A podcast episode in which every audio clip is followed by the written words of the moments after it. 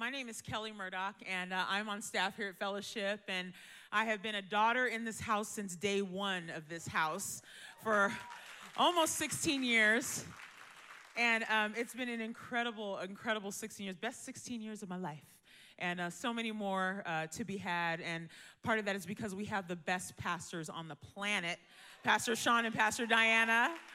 They are amazing, and, and I know they're probably watching online. We love you, Pastor Sean and Pastor Diana. And uh, I'm just so excited and so grateful and humbled um, by the opportunity just to share from the Word with you today. Um, but, but, uh, before I do that, I just want to wish everybody happy Mother's Day and say to you, moms, you guys are our heroes. You guys are the doctors with no medical degrees. You are the ones that kiss the boo boos and you make everything okay. You're the ones who are our biggest cheerleaders. And if I can be really honest, you guys put up with a lot of stuff, right, moms?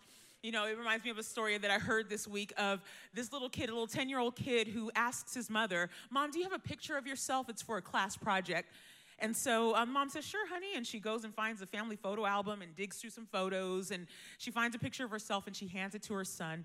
A few days later, the mom is visiting the son's classroom for a parent teacher conference. And as she's waiting for this conference to begin, she's just kind of looking around the room and she notices her picture tacked to the wall amongst a bunch of other pictures underneath the heading, The Oldest Thing in Our House. I mean, just, just disrespectful, disrespectful. Moms, you guys put up with so much, but let me tell you, moms, we would not be who we are if it weren't for you guys. You guys are the prayer warriors. You're there for us. Come on, yeah, give it up for moms. So we celebrate you today. And, uh, you know, on this Mother's Day, I'd just like to dedicate this message to my own mother, who was my biggest cheerleader. And she actually went to be with Jesus 21 years ago this year. But uh, she was my biggest cheerleader, my biggest influence. And so I just want to dedicate this to her. And so uh, if you wouldn't mind just closing your eyes, let's just pray and just thank the Lord for his presence already in this room.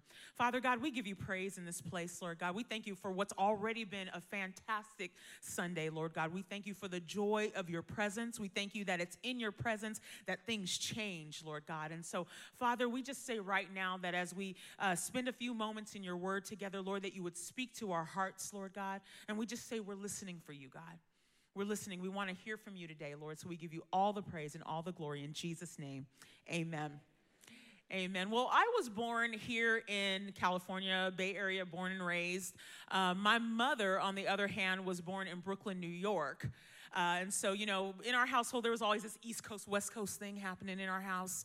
But uh, when I was younger, when I was uh, in elementary school, my mother would put me on a plane and she would send me to New York every summer to spend the entire summer with my grandmother. And so, myself and a few of my other cousins, we'd all get together and we'd spend the entire uh, summer with my grandmother. And, you know, things that you, you would stereotypically see or think about when you think of New York summers really happen. Like, people would open up fire hydrants and, like, you know, people, we'd be playing out in the street in the water and stuff. That actually happened. Real, real talk, real, real events happening. But one thing that we used to do as kids is we would play this game, and I don't even know where this game came from, called I'm Her.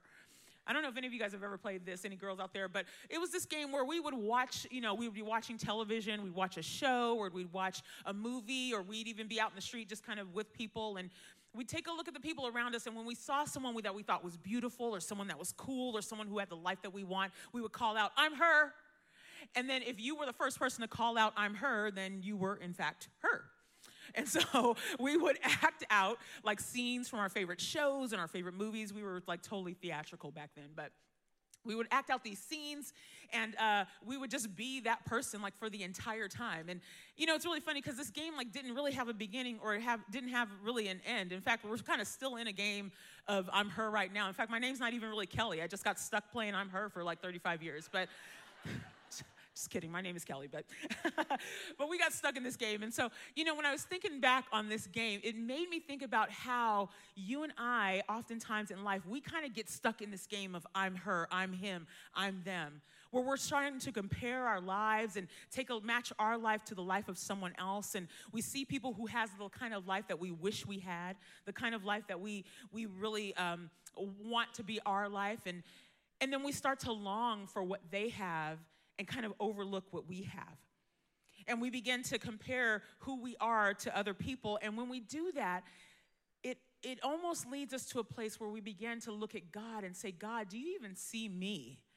Because it, it, it, seems almost like God is preoccupied with blessing other people and opening doors for other people, but yet we're still in this place that we don't want to be in.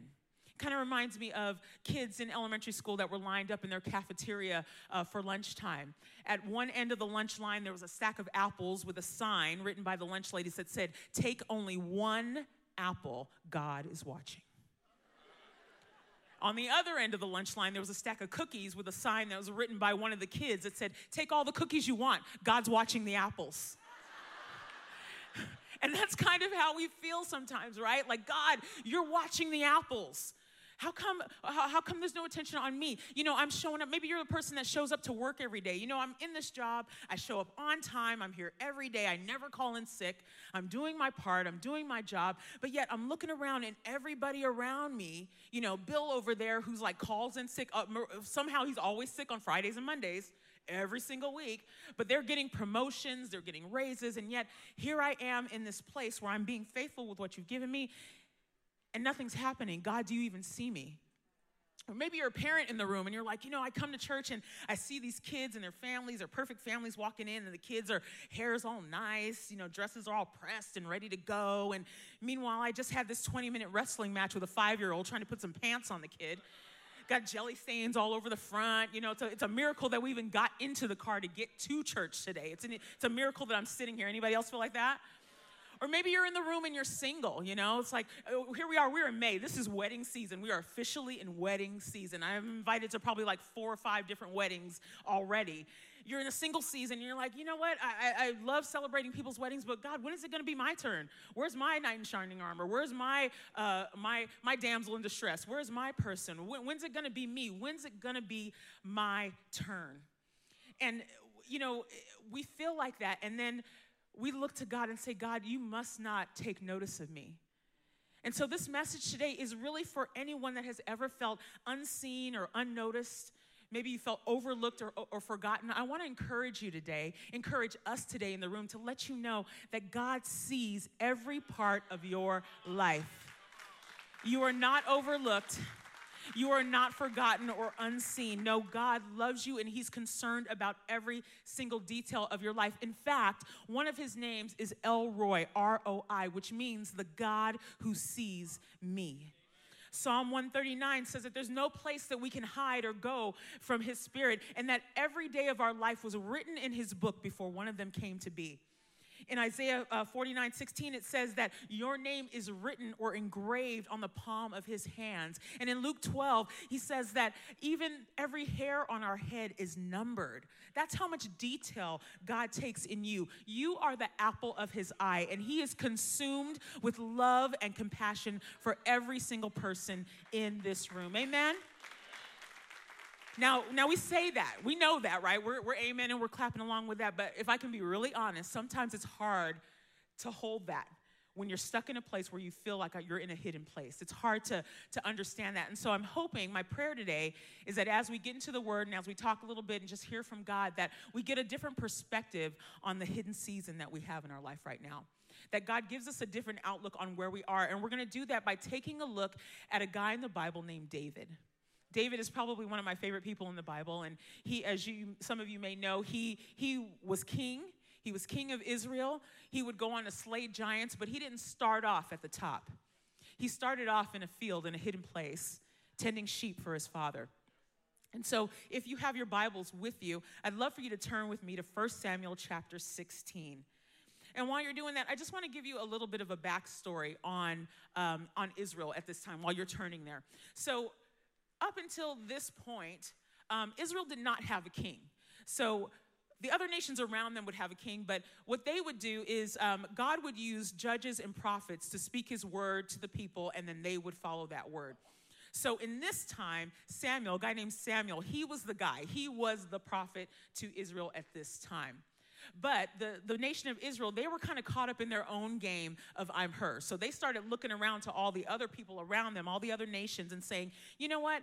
They have a king. We want a king. And so in 1 Samuel chapter 8, all of the leaders of Israel gather with Samuel and they say, Look, Samuel, we're kind of tired of having prophets talk to us. Like, we want a king. We need a king to lead us.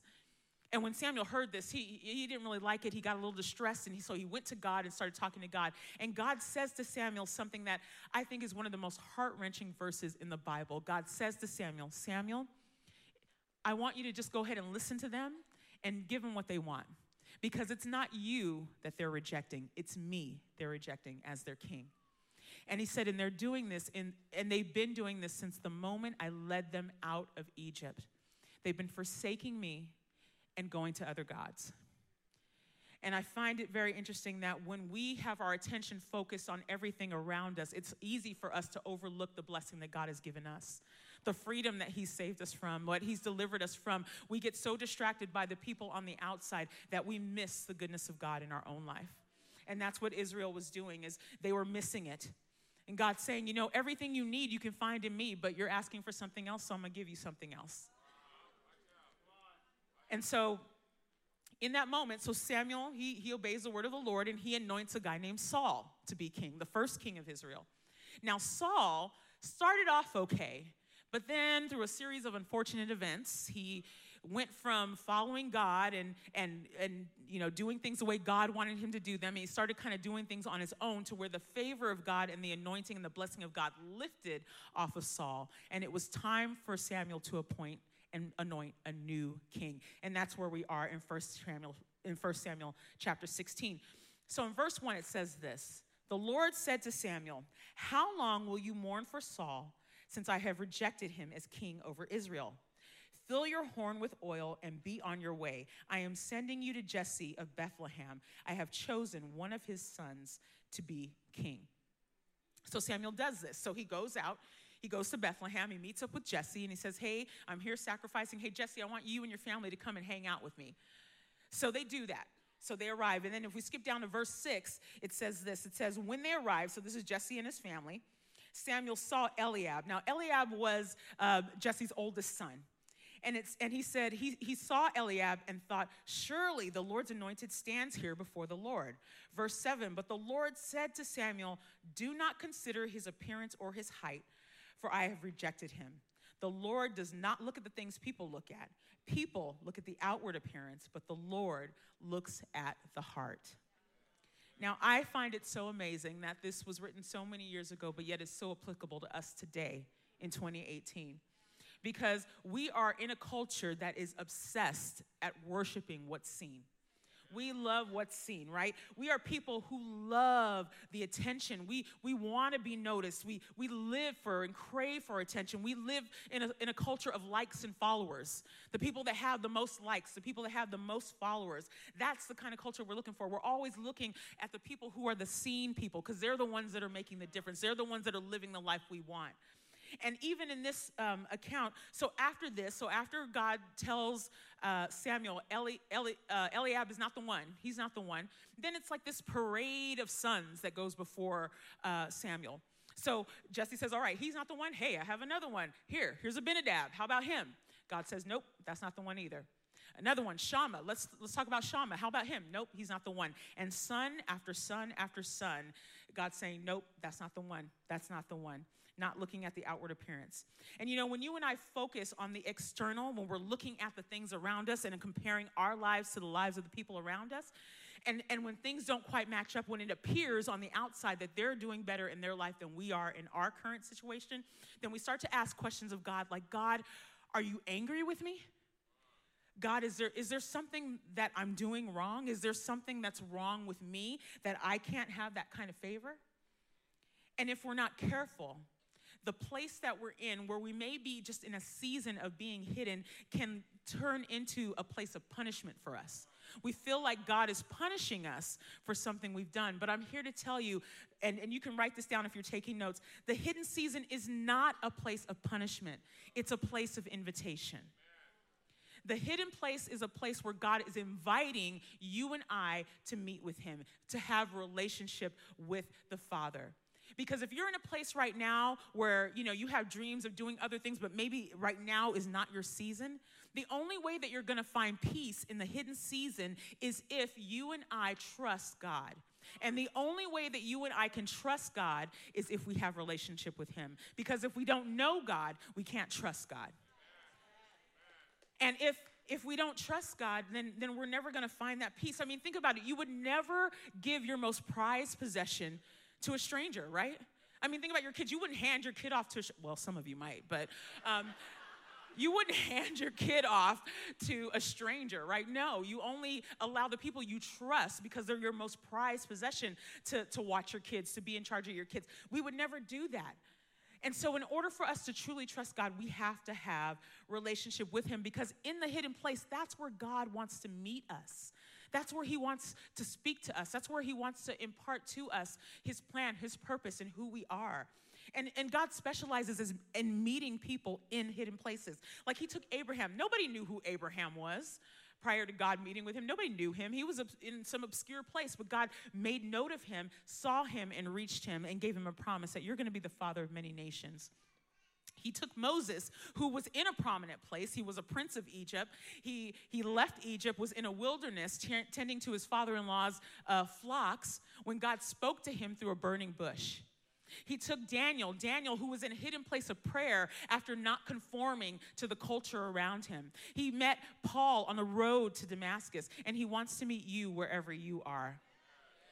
The word says in Jeremiah 33 3, it says, Call to me, and I will answer to you, and I will tell you marvelous and wondrous things that you could never figure out on your own.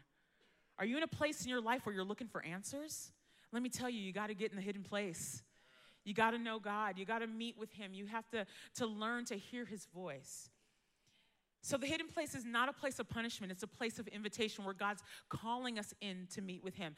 And then, secondly, you can write this down that the hidden place is also where you and I discover our identity. We discover our identity in the hidden place. So, after this parade of sons, where all these sons of, of Jesse are coming through, nope, that's not the one, that's not the one, that's not the one. In verse 11, it says this So he, Samuel, talking about Samuel, he asked Jesse, Are these all the sons you have? Well, they're still the youngest, Jesse answered. He's tending the sheep. Now, let me just tell you how cold this is. David was not even considered worthy enough that he would ever be anointed, that he wasn't even invited to the party. They didn't even call him in. They're like, no, leave him out in the sheep. He's, he's not the one. Leave him out in the sheep. I mean, come on. I mean, it, it's, it's so amazing that that he was the most unlikely one, yet he is the one that God chose. He is the one that God had his eye on. And God specializes in taking the, the ones that don't make sense. He's so he specializes the one in finding the ones that are not the ones that may have the outward appearance, but taking those foolish things and using them to do great things for his glory. And the reason why is because David had connection with him in that hidden place. See, we don't know much about David's brothers. We don't know much about them. We don't know where they were or, or where their walk with the Lord was. We don't really know the kind of guys they were. But we, what we do know is that there was something about David that attracted the heart and the attention of God. And it was what was forged in the hidden place. And it was fact in that hidden place where David was out tending sheep that he penned the words to Psalm 23 that says, as he was shepherding, he said, The Lord is my shepherd, and I'm not gonna lack for anything. I have everything that I need. It's in that hidden place. See, David wasn't vying for a position. David wasn't seeking recognition or seeking, you know, a platform or, or trying to be the big guy. He wasn't seeking to be king. He wasn't doing any of that. And it's my understanding that if David were to spend the rest of his life as a shepherd, he would have been completely okay with that because his identity was not wrapped up in a title. His identity was not wrapped up in his position or people acknowledging him or people giving him likes on social media, but his identity was formed in his relationship with the Lord.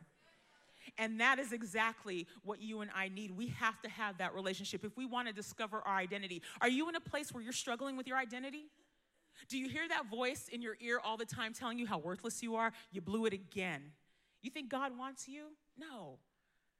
You think you think you know you're, you're going to clean yourself up? You think you're worthy to do anything? If you if that ver- voice is, is replaying that tape replaying in your ear, let me tell you, you need to get in the hidden place. You got to hear from God. You need to get your identity in who He is and allow the truth of the word to overcome the lie of the enemy. Amen. Amen. It's a place where we find our identity. So, the hidden place, the hidden season in our life is not a punishment, but it's an invitation. It's a place where you and I find identity. And thirdly, and you can write this down too, the hidden season is a place of preparation. It's a place of preparation. And after David was called in from the fields, God made it known to Samuel that's the guy. That's the one I want. And Samuel anointed him as the next king. And it says that the Spirit of the Lord came upon David, and he was never the same from that moment on for the rest of his life. And in Psalm 78, verse 70 through 72, it says this He, meaning God, he chose David, his servant, and took him from the sheep pen.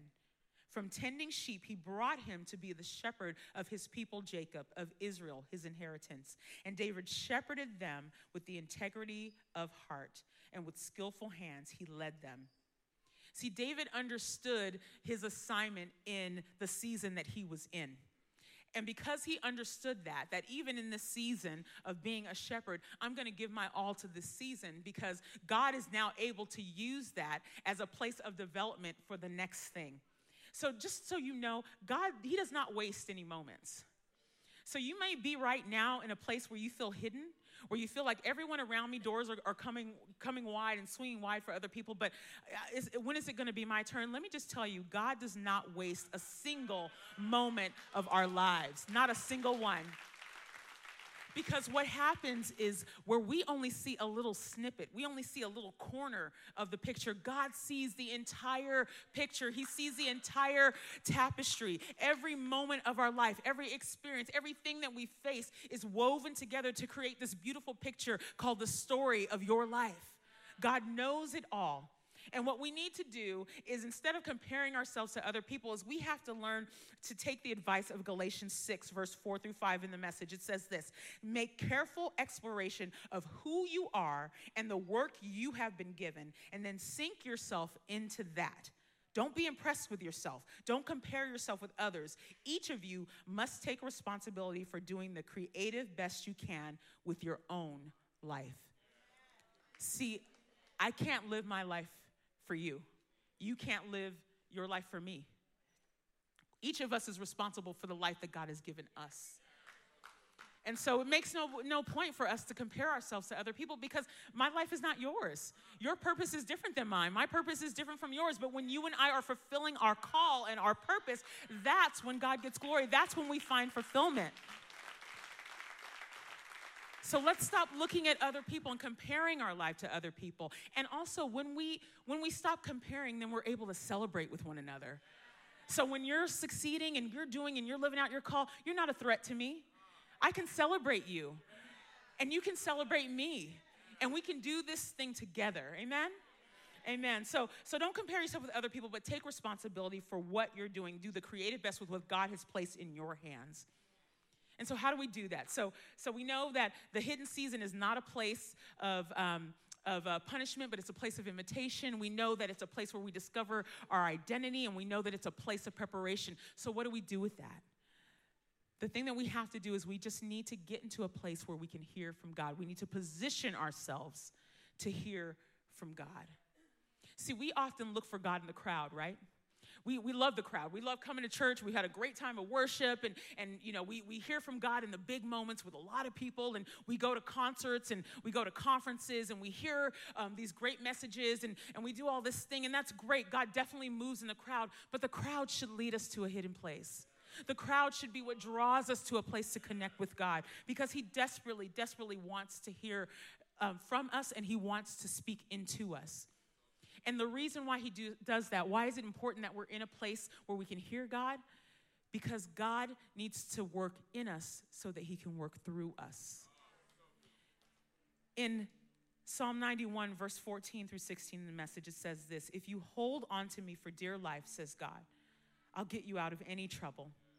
I'll give you the best of care if you only get to know and trust me Call me and I'll answer and I'll be at your side in bad times. I'll rescue you and then I'll throw you a party. And I'll give you long life and give you a long drink of salvation. I was at a worship conference um, many years ago, and uh, there was a husband and wife uh, duo there, very well known uh, worship pastors at a church. And um, so the wife was, they were on this panel discussion, and the wife was sharing a story about her husband. And she said, My husband loves sugar. Anybody else there? You love sugar? So cake, candy, uh, ice cream, cookies, pie, whatever. If it has sugar in it, he's all about that life. And so he loves sugar. It's his happy place, is what she said. And so much so that when he was younger, so they would, the family would sit down for dinner, and the mom would place uh, uh, his dinner plate in front of him, but she would put his dessert on the other side of the dinner plate, and he would eat like this. So he would he would be focused on the dessert while he's eating the meal. And he was so intent and so focused on that dessert that he completely missed the dinner that was prepared for him. And I give you that example to say this. In life, it's okay for us to have dreams. If you're if you're a dreamer in the room, like, yay you. God is the one that gives the dreams. He, he gives vision. The word says that people perish for lack of vision. We need to have vision. We need to have goals and aspirations and things that we move toward. Absolutely. But in this place, in whatever place you're in in your life, I just don't want you to miss it. Don't miss the dinner that's happening right now because God has something that He wants to show you right now. Right now in your life, there's something He wants to do in your life. And so, what I say is, you know, have the dream, have the vision, go for the dessert, but don't despise the dinner. Don't despise the right now place because it's a beautiful place. And it all has to do with the perspective that we have on it. Amen? And I'll tell you, what, what would it be like if you and I lived lives like that? If we broke down that wall of comparison, if we just kind of got with God and said, God, I just want to thank you for where you have me. It may not be an easy place. And let me tell you, I know sometimes a hidden place is not an easy place to be. It, it's not. But you know what will happen? First, uh, sorry, Second Chronicles 16 9 says this The eyes of the Lord search the whole earth in order to strengthen those whose hearts are fully His. See, in that hidden place, when you and I take time to move toward God, we get strengthened. So, whatever place you're in, whatever season you're in, whether it's a, a, hidden place or whether it's a public place, know that as you draw near to God, He's going to strengthen your heart. And you're going to be able to walk through any season full of grace, full of love, confident in who you are, and confident in who God sees you as. Amen. Amen. Would you mind just closing your eyes with me? Thank you, Lord. So grateful that the Lord loves us so much that He made the first step to have relationship with us. Even when we didn't know Him, even when we had no heart for Him or no eyes toward Him yet, He did everything He could to make Himself known to us. He made the first step. And if I were to have a one on one conversation with, with each of you in the room and I were to ask you, what's your walk with God like? Do you have a real, right now, personal, thriving, current relationship with the Lord? What would you say? Let me tell you, God loves you and He wants you to know Him. He doesn't see past, He sees past all the faults. He made a way past all the stuff, all the junk in our past. It doesn't matter to Him. He's covered it with His blood. And so if you're here today and you're in desperate need of that relationship, if if if you're here and you're saying, God, I want to know you like that. I want to receive the invitation that you're you're you're calling on me right now. I would love the opportunity to just pray with you and make this the best Mother's Day ever. So if that's you on the count of three, if you wouldn't mind just raising your hands with me, and we'd love to pray with you. One, two, three. Go ahead and raise your hands high. Thank you. Yes, yes, yes, yes, yes, yes, yes, yes, yes, yes, yes, yes, yes, yes, yes, yes, yes, yes, yes, yes, yes. Thank you. Yes. Hallelujah. Thank you. Every hand, every hand that goes up is a soul. Every hand, it means so much to God. And, and it says that all of heaven is rejoicing right now over you. So, church, if we could pray this out together. Dear Jesus, Thank you for dying on the cross and making a way for me to come to God. I ask you to come into my heart and be the Lord of my life. I give you all of me and ask you to turn my life around for your glory. Fill me with your spirit and help me live the life you died to give me. In Jesus' name, amen. Amen. God bless you.